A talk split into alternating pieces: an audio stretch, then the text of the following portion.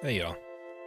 It's your favorite host, and I wanted to just pop in here to say uh, if you're enjoying the show uh, and you'd like to give us some support, the best way to do that is through Patreon. Uh, I've launched the Patreon with a couple of tiers.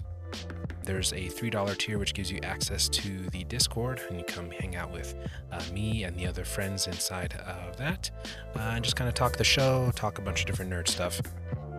And then there is a, another tier, an $8 tier, uh, where you can get early access to episodes ad free. Um, you will also get free access to all uh, micro RPGs that I create in the future. Yeah, so again, uh, thank you so much for listening to the show. Um, if you'd like to give additional support, that's one way to do it. Another great way to do it is just, you know, go on to whatever platform you're listening to and rate the podcast, subscribe, uh, follow, leave a review if you can. Um, those things really help gain visibility for the show, and it is always greatly appreciated. Link is in the description. Thank you so much, and back to the episode. Hey everyone, Navar here. I just wanted to come in at the top just to kind of let you know the audio for this on my recording uh, seemed to pick up the incorrect microphone, so it is a little bit less quality than normal um, but still definitely listenable. The other thing I wanted to let everybody know there um, is a content warning for this. There are brief discussions of child abuse, but nothing um, in detail, uh, just uh, some mentioning of, of certain things. So um, I hope you enjoy the episode, and yeah, thank you for listening. Welcome to the Secret Nerd Podcast, where we think everyone should play tabletop RPGs and give you some reasons why.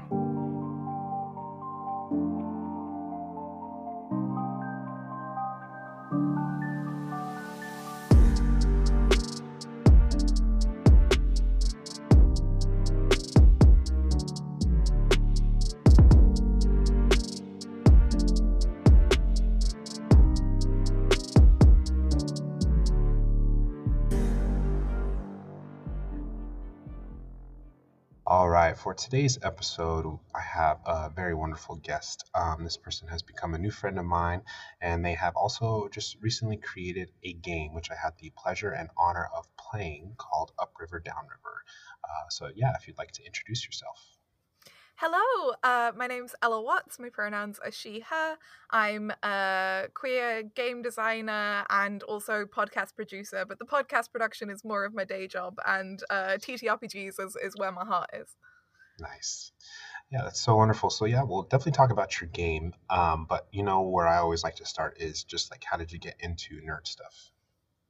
Yeah, oh my gosh. Okay, so nerd stuff in general and then TTRPGs. Uh, I guess like it's also worth mentioning that I'm autistic and have ADHD, which is just means that I get special interests very intensely Hmm. um, and hyperfixations. So you know, I got super. Um, for, for I, I think my biggest kind of nerd things were an obsession with The Hobbit and um, you know, like the book series by the TERF Who Shall Not Be Named. Um, and then uh, like I have moved all around the world. I've lived in 32 different places. I've lived in Wow. Hong Kong and Australia. Um, I'm 27 years old and I move like roughly every 18 months. And when we moved back to England from Australia, um, it was the year that the Doctor Who revival happened. Okay. And so we were there like at the exact moment. I was like 10 years old when like freaking Doctor Who was kind of reinvented. And that was like, I think my big, that was the point at which there was no return. That was when I was really like deep in the nerd stuff. Um, and then in terms of RPGs, uh, the first RPG I played was actually D&D 4th edition um, Okay. in my second year at uni. Um, and I had an amazing time, but it wasn't until a friend of mine called Sam Thompson introduced me to 13th Age, which is written by some of the designers who were on fourth um, edition, um, that I played my first campaign. Um, and that that really got me into like fully like role playing. Um, and then from there, my, my GM for that, Sam, uh, he's like he's a game designer in his own right, and he loves like indie RPGs, and he started introducing me to more and more like indie um RPGs and kind of like ones that I might not have heard of and stuff. And that's when I started like really obsessing. Um I watched Critical Role, I listened to the Adventure Zone, I got from there into like other actual play shows, um, both like streamed and also like on podcasting and and then and you know, and then I got a dice obsession and now I'm here. yeah you know, once I, I can definitely say the same thing for myself. Um, I know you listen to the show, but like when it came comes to like things and me becoming obsessed with it, like that's how I even got hooked into this podcasting because my friend knew like if I started, then it would be no return. Because then I was like, oh, okay, well, how do I do this thing better? How do I do this thing better? um, and yeah, so it's such a beautiful thing though. So when it came to fourth edition, fourth edition is like usually people's point of contention. Um, I feel neutral on it because I haven't played it enough to have like a good opinion personally, but I know a lot of people hate it. So it's nice because you had no other frame of reference. Like, what were the things that you enjoyed about it? Well, so I think it's interesting, right? Because I am aware of this bone of contention, and I do think, like, on balance, and this is a very basic opinion to have, but yeah, mm-hmm. I would say like 5e is more fun to play in my opinion. Yeah. Um but I only played fourth ed once and I think like it really came down to the GM and I think a lot of the time like uh, if you're not performing, if you're not like at a convention and you're not like really um you don't have a kind of responsibility or obligation or, or pressure to play rules as written. I think a lot of the time RPGs come down to how they're run and and handle and how people play them. Yeah. And so with us, like we just had a GM who understood that none of us had ever played a role playing game before, and kind of managed to wrangle uh, fourth ed into something like quite simple, actually. Um, and I just I had this really distinctive appear- um, experience that I always mention because it's it's really the thing that got me into RPGs and I actually can see it like come up again and again in my own GMing where the GM just had this really smart idea that we were in, you know, kind of classic dungeon, there's a bad guy on the other side and we had to essentially do a tug of war to keep the doors shut or else we were all going to die. Um and so the way it worked was I really remember like sitting on the floor of my friend's house, this like tiny, tiny like house, um, and all of us like having Chinese takeaway. And we essentially had to do like a group roll, and so all of us are going around doing like a, like a dex or a strength check, I imagine. Um, and uh, as we went round, we knew that if anyone failed, then like you know the monsters would get in, and so like the mm-hmm. pressure like built through every single roll. And I just remember this feeling like when we actually did it, like all of us like freaking jumping up to our feet, like just like screaming. Um, and you know, it's just something that simple that stuck with me ever since. Yeah. Um, and then and then I think I mean my f- favorite version of fourth edition is 13th age which is not fourth edition and it's like kind of takes the things that I like about like some of the crunch of fourth ed but then like makes it a lot better streamlines puts roleplay first balances the classes um I think in, in a better way. Uh 13th 13th age I'll sing about till the cows come home but I, I don't necessarily have strong opinions on fourth ed. Yeah. No that's so fun though. Um I mean and it really does help to have a DM that's gonna you know make it an enjoyable experience and not just railroad, railroad you or um, you know not make it feel like your character doesn't matter at all. Uh, and, and, there's so many elements to that you know that that come into play. When was it that you started dming dming yourself? Oh my gosh. Oh that takes me back. Uh oh gosh. Okay yes no i remember.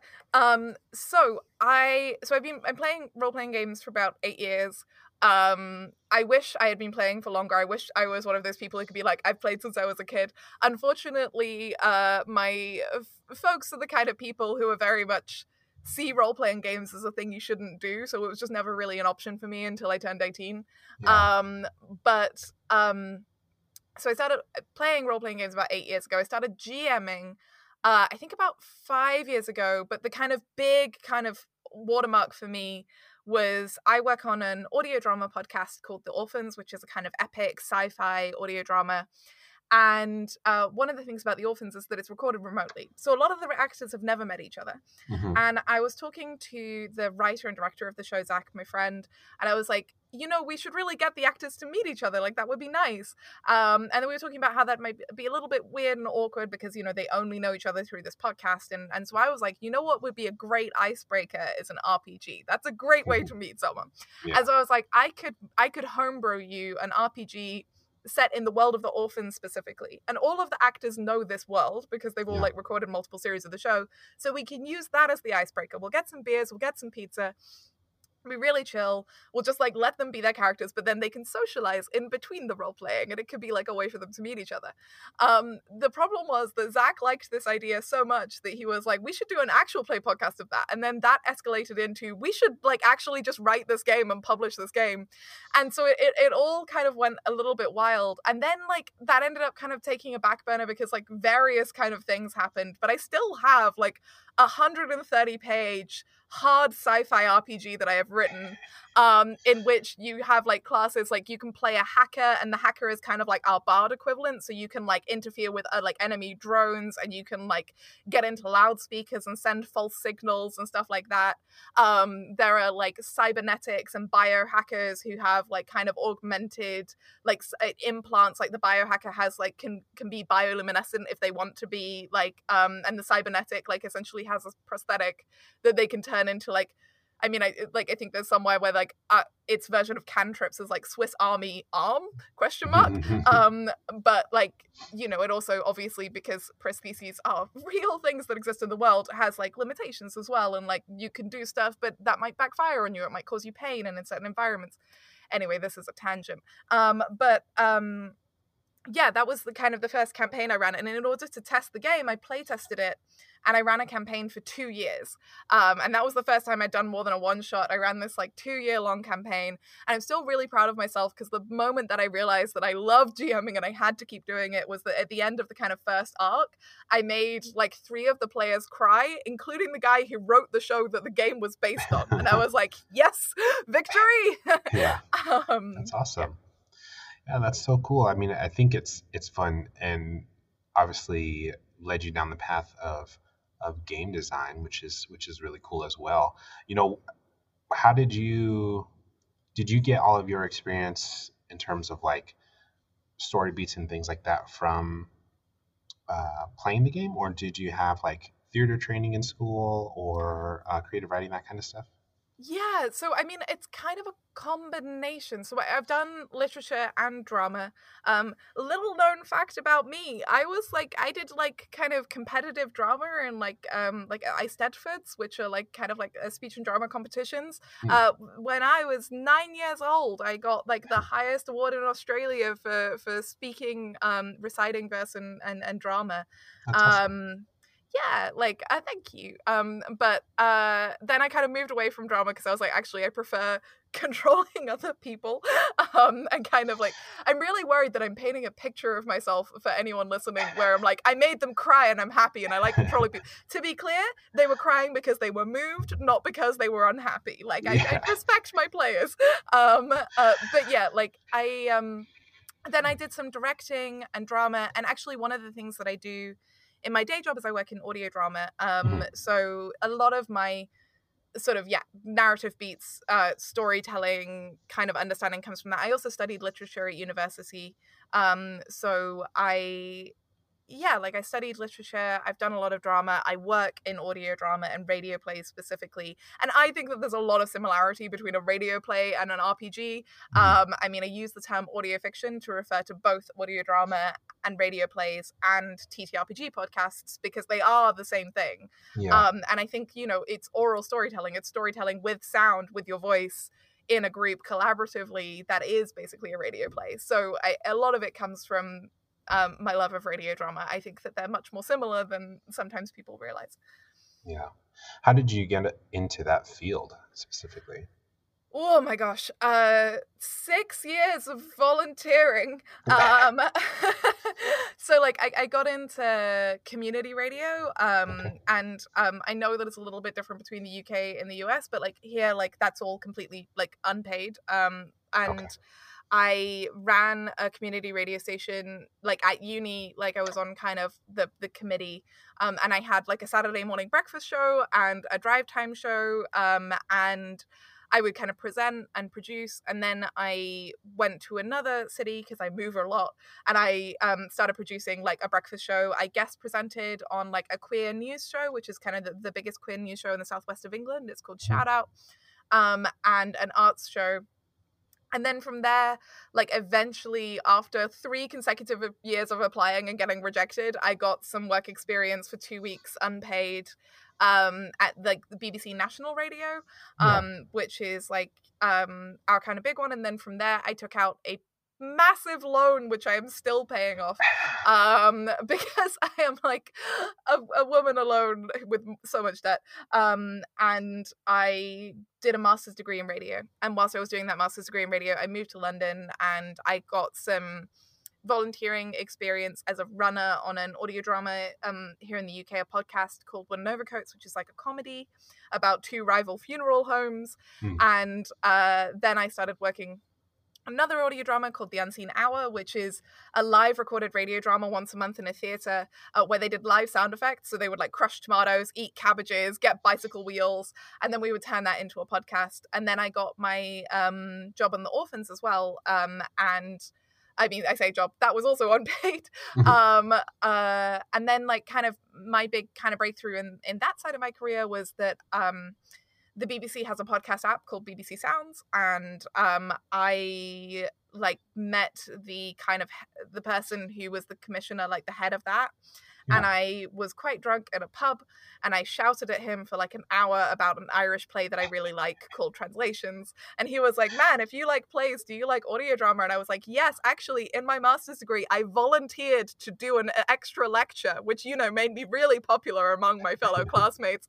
um, on audio drama. So I had a PowerPoint that I'd made and I was like, Yeah, I have a whole PowerPoint. I think more people need to know about audio drama and he was like oh do you want to like give that presentation to the bbc and i was like at this point it was like 10 p.m and i'd had too many beers and i was like i mean yeah i guess like, um and um then from there i kind of did some consulting work with them and wrote an overview of the English language fiction podcast industry for the last 10 years in 15 working days whilst couch surfing. Mm. Um, and that is still kind of one of the most comprehensive overviews of like the audio drama podcast industry. Yeah. Um, and yeah, and then from there, I like yeah, just work work with the audio drama community a lot. Yeah, that's fun. I I recently listened to my first audio drama, um, and it was pretty wild. It um, okay, let me see if I can remember this because I always get it wrong. So it's by the Lunar Company.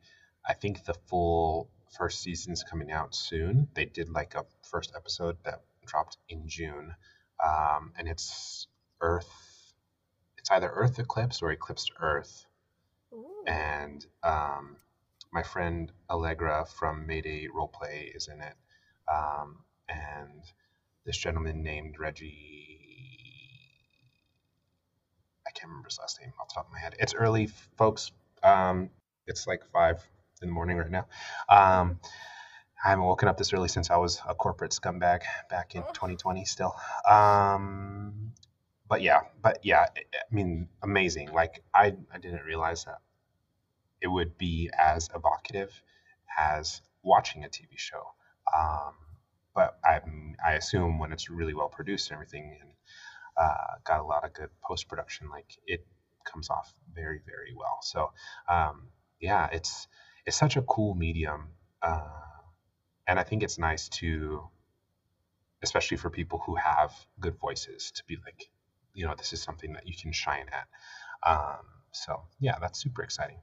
I am curious too, um, you know, just from being neurodivergent, being queer, and then having lived in a bunch of different places when you were growing up, like how did those things did you understand those things when you were younger like did they play into um, you know the things that shaped you in, in terms of like your nerd life or just your life in general yeah, so um I, I guess no, not at all. Like I I feel comfortable doing it and as as you've mentioned, I listen to your podcast, so I, I actually do feel comfortable talking about it here with you specifically because I trust um, that this is a, a, good and safe space. So um, I did not know that I had ADHD or that I was autistic until I was 27 years old. That is how old I am now. Mm-hmm. Um, I found this out in a couple of ways. I started dating someone who has ADHD and is autistic, and I would kind of text them and be like, you know, I can't possibly imagine what it's like to experience what you experience, and they'd be like, baby, like oh, really? and I was like, yeah. yeah, like, and then I started looking into it, and I mentioned it to my friends, and like one of the big things when you get a diagnosis as an adult and like women in particular or people who are raised as women are really underdiagnosed with um, adhd and autism because we present it very differently. Um, and so, one of the big things that you have to do is find people who've known you for a long time, ideally for your whole life, so that they can attest to whether or not you were showing symptoms in childhood. Um, and that has to be like cross referenced and then it's discussed by a medical committee. Yeah. Um, and so, I mentioned this to like my friends who'd known me the longest, which is like eight years, and to my grandparents. Um, and the, the autism thing came after the ADHD thing. And I mentioned that to my grandparents. I was like, you know, I, I think I might be autistic. And with ADHD, they didn't really understand what it was. So, I was kind of prepared for a big explanation. Mm-hmm. Um, and my grandpa just looked at me and was like, "Yes, we know." And I was like, "You didn't think you could mention this to me? I would have found that very useful to know." um, but uh, yeah, like I, it's it's it's been fun. Um, and honestly, like I always say that having now figured this out, I feel like I've solved the Rubik's cube of my brain. Like my mm. whole life, I was always I felt like I was working so much harder to be average. And it was like, why is it so hard for me to do what other people seem to do as like their base level? And I didn't yeah. understand that I was kind of forcing my brain to try and work in a way that it just doesn't work. Mm-hmm. Um, and knowing that and knowing that there are like other ways that I could work with my brain, like is is just so much better. Like my um partner always describes it as like everyone else is operating on like Mac OS and we're operating on Linux, but we've been trying to use Linux as if we were using Mac OS, and that's why it's like not working. Like, yeah. um, and you know there are good things about this operating system as well. You just have to figure out how to use it. Um, but in terms of like uh, growing up and nerd stuff, like because I didn't know I had ADHD or autism, I didn't understand why people didn't understand me. Yeah. Um, and I kind of then hid in like books and media properties and you know TV shows or anime and manga and like all of this kind of thing. Um, and and that and that made my relationship with my parents in particular really really difficult. Um, mm. and I, I, I they didn't I don't know if they knew, um, but they you know, it, it, we were never really able to communicate effectively. Yeah. Um, and there were a lot of misunderstandings. And that led to me getting very, very depressed. Um, I have been clinically depressed since I was 11 years old. Mm. Um, and I uh, was suicidal. And I'm really happy to like mostly be better by now. Like I'm, I still have depression, I still have clinical anxiety, but it's manageable, and I've had uh, so much therapy, um, and also RPGs, which I would say are a lighter kind of therapy. Right, um, yeah. Certainly therapeutic. yeah, definitely. Um, and and and yeah, like I, eventually, like I kind of came to peace with it, and I've realized that there are things that I love about the way that my brain works. Um, and to kind of just wrap it up together and get back towards your answer, I, I think that I oh, to, to your question, I, I think like for me, you know, I've always used fiction and kind of geeky media and sci-fi and fantasy to like cope when life got too hard or when I felt too strange. And as a queer person, especially, I always really related very hard to like aliens and monsters and people who are like, I feel like I'm a monster and I don't know why. Like, I mean, I grew up in the UK before section 28 um, was made uh, was was taken out of law and section 28 made it illegal for teachers to mention the existence of queer people in schools.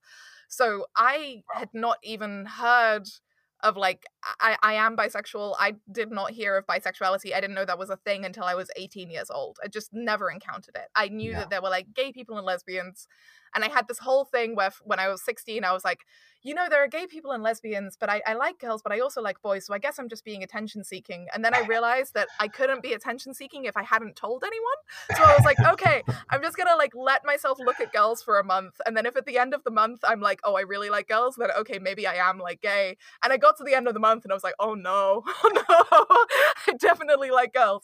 Um and yeah, but but um but you know, I always found like nerdy fiction a, a, really good kind of refuge. And then watching Critical Role in campaign one, um, there's the thing where Liam um like loses i think it was his mum and then in the game like Mm. as vax like they role play like uh, bereavement and i realized that it was a way to talk about things that we don't talk about in society. Like i had a very difficult and criminally abusive relationship with my parents growing up. That is not an acceptable thing to talk about in conversation. Like i have found people who are more willing to discuss anal sex than they are to discuss child abuse.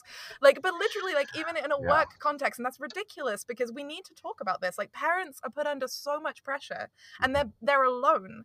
And the reason that dysfunctional family relationships happen is because parents are not allowed to say hey actually i'm having a hard time Right. and kids aren't allowed to say hey actually i'm having a hard time and similarly with death and bereavement so many people become depressed and suicidally depressed because you're not allowed to talk about death and you're not allowed to talk about grief and after like a year people will kind of not really listen and i think it's really important for us to be able to talk about these things and i think that nerd media and sci-fi media and fantasy media and, and rpgs give you a way of like approaching that from kind of the side instead of Mhm. going at it head on you kind of go through metaphors but it lets you talk about the things you need to talk about with these kind of safety rails of metaphor and you know illusion Yeah. and uh yeah i hope that that's made some kind of sense that was a very long answer No, definitely. Yeah.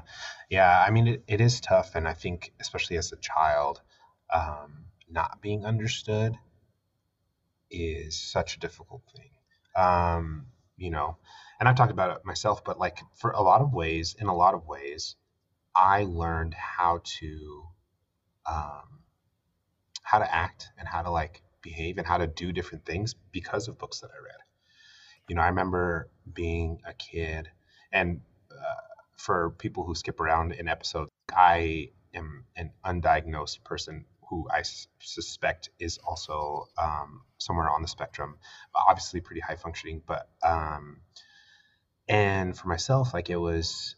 I remember being in like a freshman in high school and feeling like zero confidence and not understanding like you know why why I didn't have confidence and how to even achieve it and i was so socially awkward and i remember reading a book um, where this kid he would just do a thing like he would just like kind of lift his head just like above you know parallel with the ground um, and and have like a straight back and that people perceived him as a prince or somebody who was like acting princely and i was like oh i could just do this thing and then people would just assume that i was like confident and it worked um uh but yeah i didn't learn that from like another person. Like it was something like i picked up and there's a lot of stuff like that that i just picked up. So you know excuse me.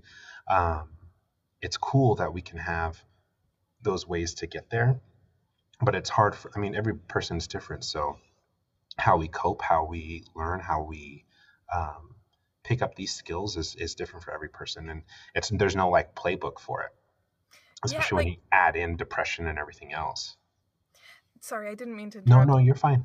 Um i yeah like i mean it's funny you said that thing about lifting your chin because i had the same thing. Like i saw like it was like i think it was like a video of charlize theron and she was talking about acting or it might have been something else and like she was saying something about posture and i was like oh cool i'll just do that. Like that'll work better. Like yeah. um yeah like and it's it's um yeah i mean like like, in like it's referred to as like masking where you start Mhm. learning to like consciously imitate what other people are doing and i yes absolutely had that and i absolutely had it from books as well where i'd be like this character does a thing i like and i like this character so i'm going to do what they do and hope that that will work um Yeah. but i i also like absolutely had a thing as well where like i didn't think that like um again like content warning and i'm very happy for you to cut this out if it doesn't make sense to the tone of the episode um but like i didn't think that like parents who didn't want to kill their children existed.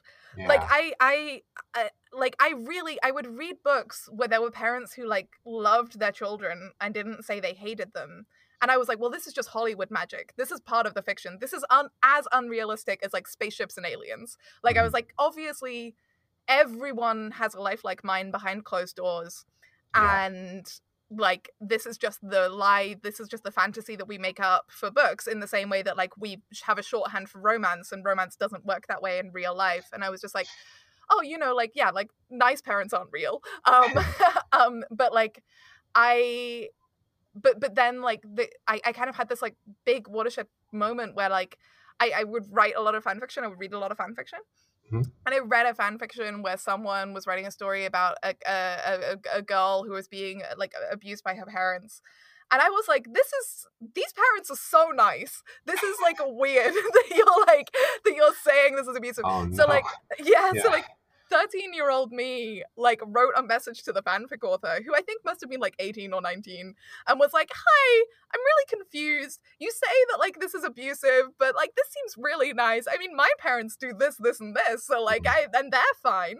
Um, and the, the fanfic author wrote back to me and was like, No, they're not. That's not okay. yeah. I was just like, and it was this like big moment where like up until that point, I'd just been like, oh, this is just reality. Um, and then like fiction was kind of the first thing that started like getting me out of that and started making me go, oh no, actually, like this, you don't have to do this. And then like Yeah. to bring it back to RPGs, like as an adult, like I have GM'd for players who have difficult relationships with their families in all different kinds of ways Mhm. um and i've played in games and it's really nice I, I really think that role-playing games can be such a love language between friends yeah. and like it's really nice as a gm like if i have a player who has a crappy dad to give them a really nice dad and yeah. like someone who like really loves them and supports their character or like people you know with difficult relationships with siblings or whatever like it's just so nice to be able to talk to people and trust people and use your safety tools and like do it you know carefully Mhm. but like to be able to say i want to give this to you because i want to express to you as your friend that i think you deserve this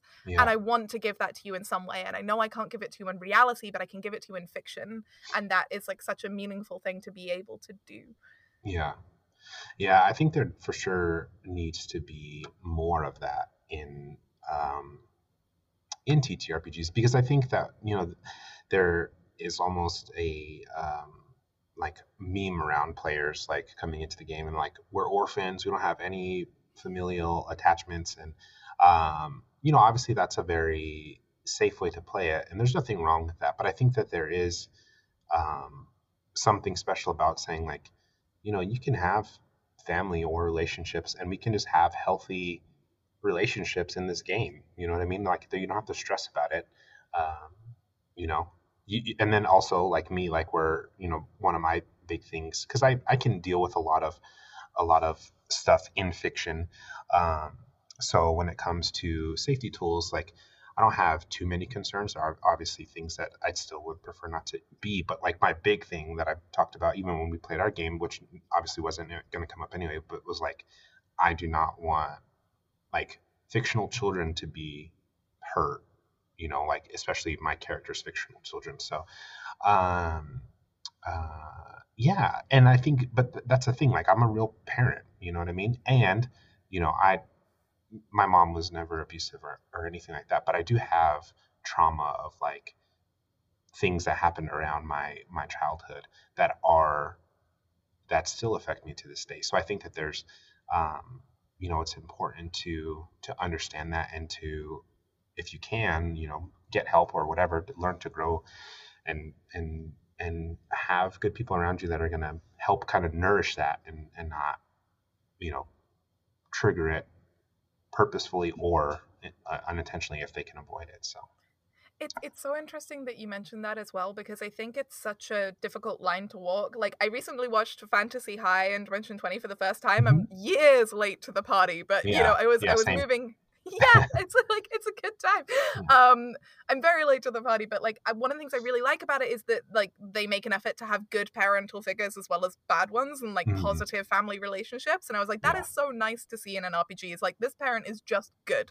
Like Yeah. um but also like I, I think it's interesting what you mentioned about like being a parent because for me it's it's always such a it, it kind of a brain teaser because because of like my lived experience i want to explore the idea that like not all families are perfect and Right. that like I, I can find it difficult sometimes like in real life that people everyone assumes that your family is perfect everyone Mhm. assumes that like everything's great and it's like mother's day and father's day and all of these things and it's just like a lot of kind of and, and a lot of the time what i end up doing coming back to masking is i I just kind of say oh yeah you know it's great and I, if i don't know someone well i'll just like play along because it's not worth doing the big unpacking of like oh and also here's all my trauma because i don't know Right, this yeah, yeah. person like they don't need that like um but at the same time like you know if i'm writing a story especially a campaign that's going to take like months or years like I, I i want those characters to exist in the world but at the same time like you i don't want that to be on screen because i, I find that actively triggering Mhm. um and also because for me for me personally it, it feels like needlessly punitive like in the same way that like i am i don't think that i would ever like in one of my games like ask anyone to role play like police brutality. It's like we know this exists in the world we don't need to see that on screen. Like i Mhm. don't think we need it. Like and, and one of my lines and safety tools is always like i don't want the bigotries. Like it's like Yeah. we actually don't need to repeat that. We don't need this in this game. Yeah. um like uh but it, but it's it's always like trying to like walk that line of like for me i often kind of put a veil on like dysfunctional families where i'm like if if someone wants to come to the game and explore maybe some of their trauma or conflicted feelings about their family through a character that's okay but i just need to kind of set up for them at the very top that like i am not going to role play a scene where i am an abusive character towards your character yeah, yeah. because I think at that point you really start risking bleed. You know, like Mhm. um, wait, wait, you're you're bringing too much of your own personal emotions to the table, and like. I don't ever want to be in a situation, and I know it's not possible to completely guarantee that you'll avoid it, but I really want to do everything I can to avoid a situation where I personally have triggered someone in real life through this like dumb fantasy game we're doing for fun. Like, you know, like it's not that's not worth it. Like it needs to be good for people. It needs to be kind. It needs to be helpful. Um in, in my opinion, I, I have no interest in, in, in, in causing anyone any kind of harm. Yeah, yeah. I think it's it's important to really um, to really understand and explore and have good conversations around it. Um, you know, I've been playing with the same group, uh, uh, smaller version of that group because we've had less of the original players play, but we've been playing together for a couple years now. Um, and we recently just talked to, again about safety tools because I had created an NPC that deceived them. Um, and uh, and they and they got tricked pretty pretty handedly and and ended up in the, in this big fight.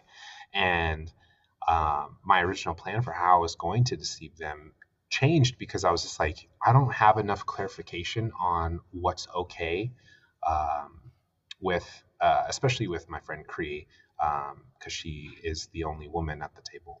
Um, and and I was like I just don't know enough. And I don't want to like spoil the story and I can be a responsible DM and just change how the character approaches them um, and change my plan and then talk to her about it afterwards and say like hey you know this is what I was originally thinking about um, and she was super cool about it and we and and and it did help clarify some of those things um, and thankfully you know I didn't end up accidentally hurting anybody but I just say all of this to say like it's important if you're not sure um, to check in you know, and, and be responsible and have, um, you know, those moments so that way you don't do it. Because even for myself, like, you know, I mentioned I can pretty much watch anything, but one thing that gets me every time, uh, whether it's a TV show or Dimension 20 or Critical Role, is like when you have, um, you know, sorry, mom and dad, if you listen, but like arguing parents and yelling, like that's a big trigger for me in the sense that like I turn into like almost like a scared child. Like I'm like, I just want to be out of this situation. Like I don't even want to listen to this. Um, uh, and so yeah, so in those moments in Dimension 20 when they have those parents like being just awful and yelling at the kids, you know, it's just like, damn, like this is hard to watch. And I'll still watch it and, you know, um, because I think that now as a 33 year old adult, I have pretty decent coping skills, so I can deal with this um, or I'm okay with like processing those emotions, I guess. But yeah, but it's still difficult to do, and not everybody has those same things. So you really do got to take care of yourself. And you know, if you're in a situation where you're with other players in TTRPGs, take care of those players as well. Um, which kind of leads me into like you know when we did play your game, and and we'll definitely let's talk about that. But like you, the way that you um, DM'd was just so sweet, and it was such a wonderful experience. So, um, thank you. We can talk a little bit about that more, but I would like to just kind of set it up. Like I mentioned, upriver, downriver. What is this game? Why should people play this game? Why should they support this Kickstarter? Do it, Okay. but you know, well, first of all, thank you. yeah. Of course. So, Upriver Downriver is a tarot inspired pastoral fantasy about sailing a ship on a magical river. That's kind of our, our one line pitch, that's our elevator pitch. Um, in, in more detail, um, it is a kind of queer, gentle game about boats and death. Um, it came out of a couple of things that I wanted from the RPGs that I've been playing and also the RPGs I've been reading because I think, like a lot of people in this community, I have so many RPGs I've read and not played yet Yeah. um, that I want to play um, and and listen to and watched. So uh, it's Upriver Downriver is set on the Great River, and the kind of premise of the game it's it's a system and a setting. the the The premise of the setting is that like everyone in the world has only ever known the Great River, and no one has ever gone anywhere else. Um, and all magic comes from the river, and like fish come from the river, and there's silver in the riverbed, and there's everything that you could possibly need. And one end of the river is the sea, and the other end is in the mountains and like theoretically somewhere under the mountains is the source of the river whi- from which it is said all magic springs but no one has ever successfully made it to the source because to get there you have to navigate miles and miles of labyrinthine enchanted tunnels and no one has ever gone and come back. So people are pretty sure that that's like essentially kind of a death mission. Um the, sim- the same is true of the sea. No one has ever crossed the horizon of the sea and come back. So people generally don't go anymore. When you play the game, you swear an oath to reach either the source or the sea. And this oath is a magical oath and it's binding, and it means that even if your character dies, you get to keep playing as a ghost, which was the one of the first things that I thought would be fun to have in an RPG that I really wanted to do more. I've I've known GMs and players um kind of MacGuffin ways that you can keep playing as your character, like as a zombie of your character, a vampire of your character, and sometimes as a ghost. But I thought it would be really fun if that was like inherent to the system. So you die, you become a ghost, you get new abilities, you get new limitations as well. But like I, I, I just like I wanted that to be like a kind of thing, and also because I mentioned this is a game about death and boats. Like I very much a lot of the game is about our relationship with death and and having a more healthy relationship with death and being able to discuss it. And so one of the things is that your magical oath makes you a ghost, ties your sh- soul to the ship until you reach your destination. If you reach your destination and you're still a ghost, you will die. You will pass on, and you as the player have to make that decision as to whether or not you think that it's time for your character to pass on. Um, the other thing about the game that I wanted to see, like as a designer, as a player, as a GM, is that it's built for short campaigns because I, I love one shots and I but I actually much prefer campaigns but my mm-hmm. heart has been broken by many campaigns which have kind of fizzled out because of like Yeah. scheduling it's just lost momentum like it's gone on too long. And so I, what I wanted is mm, for this game to have a very definite ending and for people to have like a narratively satisfying ending. So you have resolution and you go into it with the expectation that it's gonna end. It's not gonna go on forever. And again I think that comes back to our relationship with death. Like, I think that we're kind of hesitant to end stories. We want endless sequels because we're terrified of death and we don't want there to be an ending. And I think it's important to recognize that death is part of life. Stories have endings, and that's good, and that's a good thing, and we need it. Yeah. Um, so it's built for kind of four to 12 sessions. And the idea is that each time you navigate to a new location, you do a new session um, and you level up. There are four levels in the game you can spend a maximum of three sessions in any one location um and uh yeah and then you and then you either reach the sea or the source and that's the end and you have to pick a direction at the very start and you only get to see one half of the great river. There are lots of rules about not going backwards um and then the final thing was and this is like i think the least original thing about the game because there are so many amazing tarot inspired games from you know i mean i know Grant Howitt did one that was great i think it was called royal blood um, there's so many that are coming up on Kickstarter at the moment. I'm really excited about Anamnesis um, by Twitter user Goblin Market, um, Sam, who has a TikTok who reviews games. That's going to be amazing. It's like a solo journaling game. There are so many just excellent tarot inspired games. Um, but I, I love tarot and I thought it would be fun. And when I originally wrote this game, I wrote it in kind of lockdown fever Hmm. and I wrote it by hand. And I actually have the notebook where I wrote it by hand from start to finish. And I had read this book called The Way to the Sea, which is like a nonfiction book about the social and natural history of the Thames River. And I was just like, wow, like rivers are so important to our world. Like they're so Yeah. important to the foundation of our civilizations in a really interesting way that we've completely forgotten because we don't really use them anymore.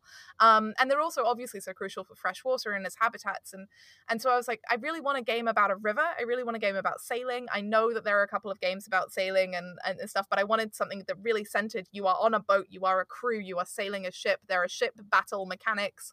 Mhm. Um I wanted a, a, game specifically about a river, not about oceans, because the RPGs I found about sailing have mostly been about like sailing on a sea or kind of yeah. more piratical things. Um, so I wanted it to be about a river. I wanted it to be a short term campaign. I wanted you to like consider death.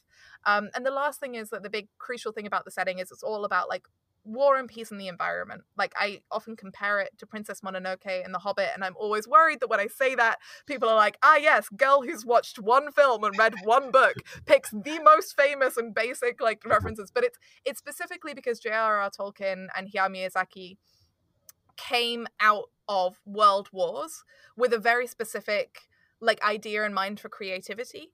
So mm-hmm. like this is this game is kind of written with that kind of style and mind of like you know it's pro pacifism it's pro disarmament it's pro like a more a healthier relationship with our natural world it's yeah. talking about recognizing that our natural world is important um and so you know the setting is like a war is ongoing and you're at the very end of a war and you as the players have a decision to either like end that war or to act on those enmities and that that kind of like that harm and like deal with that trauma mm-hmm. um and like yeah like I, I think for me that's really important and i i also mentioned this a lot but I, I think it is important i've seen a lot of games set in the 20th century that go around like world wars and i'm very uncomfortable with almost all of them um that's no disrespect at all to the designers but i think that um there's a quote that the curator, one of the curators of the British Museum, ah, the imperial institution of terrible, terrible sins. Uh, but but there's there's there's a quote that that he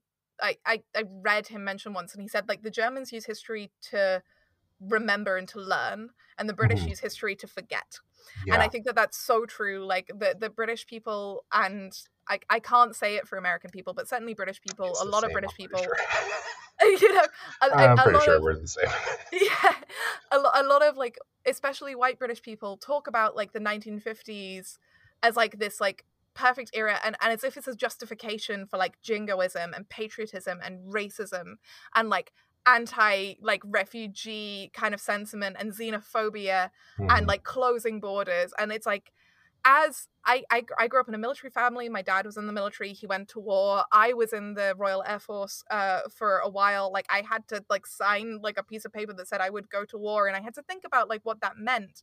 And as a person who's kind of been in that background, every single soldier, their primary, their primary objective, in theory, is peace. Yeah. Soldiers don't want war; they want peace.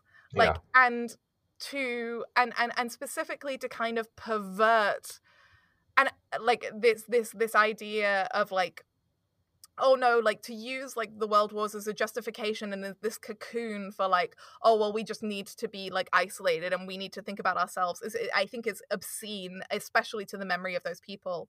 But i also think on top of that i'm sorry i'm on a whole rant now but like no, people will also talk about like they'll they'll oversimplify especially world war ii into like bad guys versus good guys. Yeah. And it's like, okay, so we're just going to sweep under the rug all of the racism. We're going to sweep under the rug the fact that Britain and America refused boats of Jewish refugees. They just wouldn't let them land. They sent yeah. them back to concentration camps.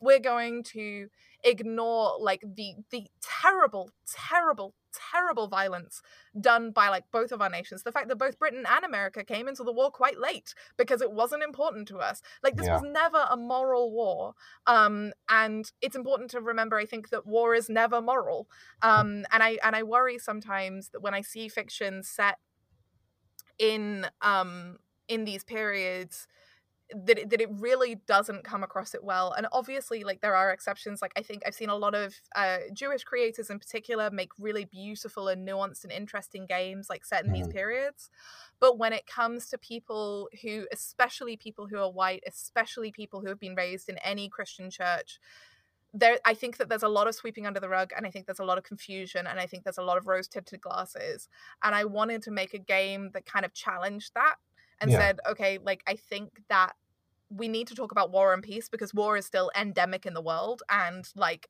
america and britain are still at war. Just because it's not on our home shores doesn't mean that we're not at war. Doesn't mean there aren't hundreds of thousands of people dying every day like because of empire because of imperial expansion um, we need to think about what war means to us as people who live in these countries. And we know there's nothing we can do about like the active, like actual war zones. There's nothing you or I can do about that. But Mhm. I'm very much personally of the opinion that the the least we can do is be angry about it and the least we can do is think about it and confront ourselves with those moral questions and ask ourselves what that means um and to kind of get to the end of my very self-righteous rant um uh there's a anime very famous called full metal alchemist um but hiromu arakawa who wrote it the mangaka like artist and writer she she said two things. The first one that she said was like yeah that she wanted to have ed and al be children because she thinks that you know we look at war now and as adults we learn to not care because we're like we can't care about everything. And Yeah. so we kind of teach ourselves to stop caring. And she wanted to have protagonists who were children because they would be angry about things that adults had just come to accept. But Mhm. the other thing she said was that she she actually did a lot of research and um, fma is based on world war one. She did a lot of research and she interviewed war veterans of both wars. And she kind of had this big crisis of of con- conscience where she was like how can i make like a fantasy series that will in any way as a piece of fiction come close to like exploring the real trauma and suffering and atrocities and nuance and complexity of like what actually happened and she said that her friend said to her um fiction brings salvation to characters and stories who would otherwise have no salvation at all Mm. and that is kind of essential to this game. I've had Yeah. lots of players who came into the game who wanted to play like former soldiers or deserters, and they wanted to explore that idea of like what you do when you feel like you are part of something, you are part of an empire, you're part of a country, you're part of a nation that has done something unforgivable and like how do you continue and and what what do your actions mean and, and what and and you know and, and and and if you're part of a community that's suffered like how do you deal with that? How do you deal with that real anger and how do you exercise that? But then also how do you navigate those complexities? And I've, I've had like you know one of my first players was someone who's romani jewish and was really kind of wanted to explore like how to navigate the anger and the real like desire and also like absolute like right to justice. Mhm. And at the same time how to just live as a person who like has got this like massive kind of like weight of like injustice like put on your shoulders but also is just an individual person who needs Yeah. to live your life and like how to marry those things together that got very long and i don't know if it made sense but no, yeah, no. I think it's it's really good, and you know what I really loved uh, when we played it together. And by the time that this comes out, our our uh, episode um, with Beholder to Know on Nikki um, uh, and Rich um, from uh, Hatchling um, will be out. But that being said, um, you know when when we played it together, one of the things that I really enjoyed um, was like you talked about, like you know we create the culture like it's you know there are some certain things that are built around like the game structure or you know the world in general but for the most part like you know you just kind of are. Like there's no like real character description. Um like this is what um a river folk looks like. So it was nice to be able to be like okay yeah cool. Like nikki's playing river folk and i'm playing river folk but our river folk look like what we decide they look like. And to have the liberty to and the comfort you know feeling like you would take care of this to be like i'm going to play a river folk who has dark brown skin and seaweed dreadlocks and then and we just moved forward and it wasn't like a big deal. And so um I- mean it's just a wonderful thing but i think also too like you know just goes to show like we can make these games these and have um, space to make people feel comfortable and not feel like you're pigeonholed into this one thing and that's how um, because a lot of people look at what's written in a document and say okay like this is what it is. Other people are you know uh, i don't know what the word is but they feel comfortable just being like i don't care what the book says i'm going to play it this way and that's how i want to do it but i think that there's a lot of folks who who see it and go well okay i guess this is how my character has to look or whatever like my dwarf has to be you know red hair with a beard and and you know and, and that kind of thing so yeah but I'm, I'm glad. I'm, I'm no. I'm, I'm glad that you felt that way because like it was a whole discussion. I actually don't. As a rule, I don't really like um kind of having inverted commas fantasy races in RPGs. And so Yeah. it was like really like a thing of like whether or not we wanted to have the origins where you can, you know, you play as a riverfolk or an elf or a human or a dwarf or a halfling. Um, but like I discussed it a lot with the designer um Sasha um at MacGuffin and Company, um, which is the kind of co-developer that, that we're working with. Um and I, I think it was important to me. I mean, two things. What you said about like letting people build the world, like mm. the river, the whole the whole setting is very on purpose, like absolutely the hardest possible fantasy archetypes. They are the simplest. Archetypes. They are like the city, the forest, you know, like it's like but but I wanted it to be that so that people could build their world and so they could tailor it to like the themes that they wanted to explore and like the cultures and flavors and art styles and atmospheres and climates that they wanted to explore. Mhm. Um but also um because and, and and the same is like very much true of the people like i was like okay so I, I have this idea that i want to talk about like conflict and i want to talk about war and peace but i really don't want to dictate that first of all because i am in absolutely no way at all qualified to talk about like war and peace between any nation because i Mhm. am a freaking 27 year old with a degree in like freaking radio um but but also because i think that again like that thing that i was saying earlier about like RPGs as a love language, I think that you can negotiate that with the people you play with. So, like, Mhm. I, I mentioned, like, having a friend who was Romani Jewish who wanted to go in one direction with it. I had another, uh, like, pe- someone who, like, wanted to explore, like, Welsh identities, like, and, and Welsh language and culture.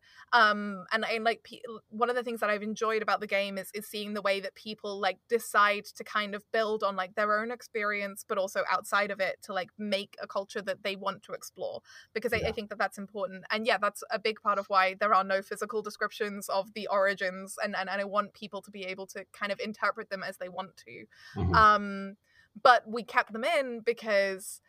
I also like personally like partly just like I'm a nerd who read The Hobbit when I was very small and like the idea of like kind of like you know people with superpowers and I like I love Yeah. Greek mythology and I like the idea of like nymphs and naiads and and stuff like that but also because some of the stuff that I'm doing in the game is on purpose supposed to be it's supposed to kind of react against like classical archetypes. So for example, in our game, the dwarves are not a warlike race of blacksmiths. They Right. are the keepers of all magical knowledge. So they are the scholars of the world.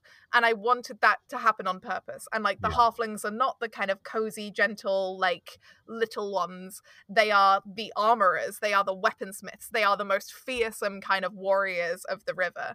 Um, and you know, with the river folk, it was kind of like I I wanted something that was like not so much like literally animistic in that way of like actually beings of the water, but like more of the kind of idea of like exploring that idea that I find interesting of like when you have people who've lived in a place for a really long time i think about this a lot in britain with like uh different like communities especially kind of the um brittonic and celtic communities in britain there Mhm. is this like deep and spiritual relationship with the landscape and with like the way that this landscape has literally formed people's language and like impacts literature and like a friend of mine always jokes that I've spent so much time in the mountains that every single piece of writing I ever do there are either literal mountains or a metaphor about mountains because I just love mountains Yeah. um and uh I wanted with the river folk to like give people that two questions. One of them was what is your relationship with nature? Have you left it behind or Mhm. is it important to you? And the other one is that in in the game the tarot kind of side of things comes in because there are 22 faces of the river god. The river god is like water. It has many faces, it has many aspects, it changes, it's mercurial. And each of those 22 faces is one of the major arcana. And each of those 22 faces is attached to one of the 22 locations on the river. And the idea is that the river folk uh, uh, kind of like essentially control or at least like in some way divined the original religion of the river. So they understand the river god better than anyone else does.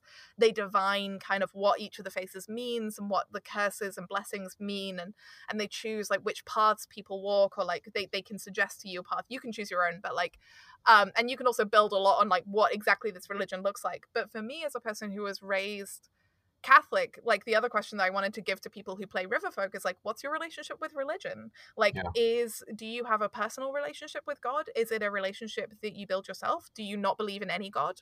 Do you react to like the existence of God? Are you unhappy with the existence of God? And also, like, which God are we talking about? Are we talking about a Christian God? In which case, like, that's a very specific idea. Are we Mhm. talking about a Jewish God? Like, I love the way that Jewish people like talk about faith and and talk about like negotiating and obviously like there are many many many different Mhm. like yeah. um like strands of judaism i am not ge- generalizing terribly but like like I, I like I like one of the fundamental principles as I understand it of Judaism of, of like the, the idea that you negotiate r- your relationship with faith and with the divine and you talk about it and you think about it and you argue about it and you don't always agree to it. And then we talk about like pantheistic religions like and stuff like where I mean Hinduism isn't so much a religion as, as an umbrella term for many different religions but like again it's it's that that idea about like how do you interact with spirituality? How do you interact with faith? And that's one of the reasons that communing with the river which is like a big mechanic in the game where you know your gm draws a card for you it's very very important to me that like everyone decides how they commune with the river. It doesn't have to be a religious or spiritual activity and it also doesn't have a specific kind of like um i was going to say catechism but i don't think that's the word i mean like creed or doctrine like it, it's that you create your own relationship with spirituality with magic with the divine or just with the world maybe for you what is most spiritual is existing in the world as you are now as a person in the real world that you're in Yeah. um and yeah that, that was also a ramble No, no, you're fine. Yeah, I mean, it's um, you know, I it was the first like non uh D and D game that I got to play, which was a lot of fun. Um, and like I I said, I don't remember if I told you on camera or off camera at this point now, but um, yeah, I mean, the way that you ran the game um, was super sweet, and uh, you know, I know we all enjoyed it. Um, but you also have a good uh, ear for listening and creating story beats and and um, and it was really fun to just like to do a story centered one shot um, you know and get to just kind of create uh, these different scenarios and do like just like can i do this thing? and and you know and we got to play that out. And so um, it was so much fun. Uh, i think people are definitely going to enjoy this game um, you know your kickstarter starts today is that yeah, Yeah, it's this wow. evening i am so nervous Yeah. That's fun. Um, well, awesome. Yeah, I'm I'm super excited for for you and and uh, and I you know I hope that you guys have a very successful Kickstarter and I'll do you know anything I can to support you guys. Um, you know, uh, this will be out in like a month's time. How long is it going to run for? It's going to run from the 26th of October to the 26th of November. Okay. So it will run for a month. Yeah. So it might this might come out before then. I'll see what I can do. But um, either way, um, you know, keep an eye out for it and um, definitely get involved because it's it's a fun game and, and I think people are really going to enjoy. It. I you know, I definitely enjoyed it and uh, and yeah, and I and I love rolling dice and and, and fighting monsters as much as the rest of people. But um, it was such a cool experience to like build this. Um, you know this culture around a character that I just whipped up. So it was a lot of fun. I'm really glad. And also, hey, if you're listening and you do want to try it, when we put the Kickstarter live, um, the quick start guide will be available for free to download. And I'm pretty sure that that will still be available even when the Kickstarter ends. So if you just Okay. want to download a free PDF and play the game, you can do that. Yeah, absolutely. Well, very cool. Well, um, thank you so much for coming on, and uh, I'm glad we could figure this out with these crazy time zones. This is my third international um, episode, so that's fun. Um, but yeah, I, I really enjoyed it, and I, you know, great to always great to learn more about people that I enjoy. So Thank you so, so much for having me. I'm so excited to be on this podcast. I'm such a big fan. thank you so Um, much. Yeah, well, very cool. Well, we'll end it there, and um, yeah, I appreciate it. You're more than welcome. Thank you. And also, thank you so much for getting up so early. Oh Um, yeah, of course. Thank you so much for listening. I hope you enjoyed the show. If you would like to reach out to us, check out the many options on the Anchor app or anchor.fm on your browser. You can also reach us at secretnerdpodcast at gmail.com. Make sure to subscribe to the show, and if you like, leave a review to help us grow this thing.